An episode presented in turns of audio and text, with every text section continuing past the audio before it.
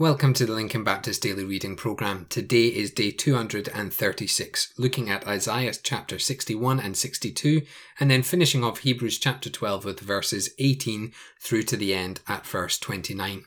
As always, let's start in the Old Testament. We have Isaiah 61. Uh, Jesus took these verses in verses 1 through 3 as his text when he preached in Nazareth in Luke chapter 4. He announced that he was ushering in the year of Jubilee. It is time of releasing the slaves, cancelling all debts, and making a new beginning. Today, for those who trust in Christ, we begin to enjoy the Jubilee in Christ. But those who reject Jesus face judgment rather than Jubilee. And then from Jubilee, we have renewal in verses 4 to 6. The land of Judah was in ruins after the Babylonian captivity, but God would help the people repair and rebuild. And isn't that what Jesus does in our lives? He repairs and rebuilds our broken hearts. And that leads us to the rejoicing at the end of the chapter. Instead of shame, there will be rejoicing and everlasting joy. Why? Because Jesus forgives our sins and sets us anew. As we head into chapter 62, God's promises should become our prayers Isaiah prayed that Jerusalem might be restored, and he urged the watchmen and all of God's people to pray as well. The psalmist also prayed for the peace of Jerusalem in Psalm 122. When there is peace in Jerusalem, there is peace in the rest of the world. The nation's restoration will be as joyful as a wedding. Just take that for a second.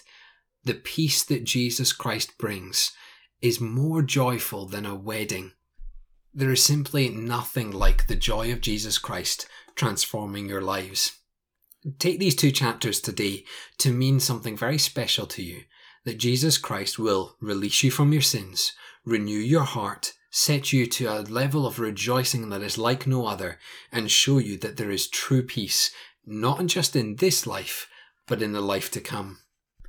Finally, today we have Hebrews chapter 12, and we're finishing off the chapter today. Uh, the people of God experienced the law at Mount Sinai in Exodus 19, but our experience at Mount Zion is the grace and glory of Jesus. We're citizens of that heavenly city and will one day fellowship with the patriarchs and the angels and God Himself. But this does not mean we ignore His solemn voice to us today.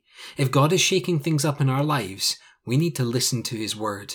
You will discover the things that cannot be shaken, and you will run the race to the very end. Now, I don't know about you, but I think it's often uh, time that God in my life has shaken things up and shaken things for the better.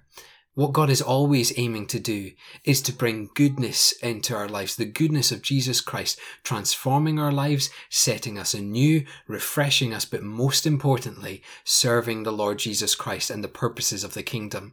So when you feel shaken, when things are, are changing up, when you feel those uh, steady stones that you're used to beginning to become unsteady, remember this, that God is in control and it's for his ultimate purposes that we're experiencing these things. Why? Because as we know, when we see Mount Zion, when we come to Christ, we see grace and glory, not punishment and judgment if we're renewed in Jesus Christ. So hold firm. Know that God is in control and know that He is daily renewing, refreshing, changing, releasing, and developing in you a great rejoicing at the knowledge of your salvation in Jesus.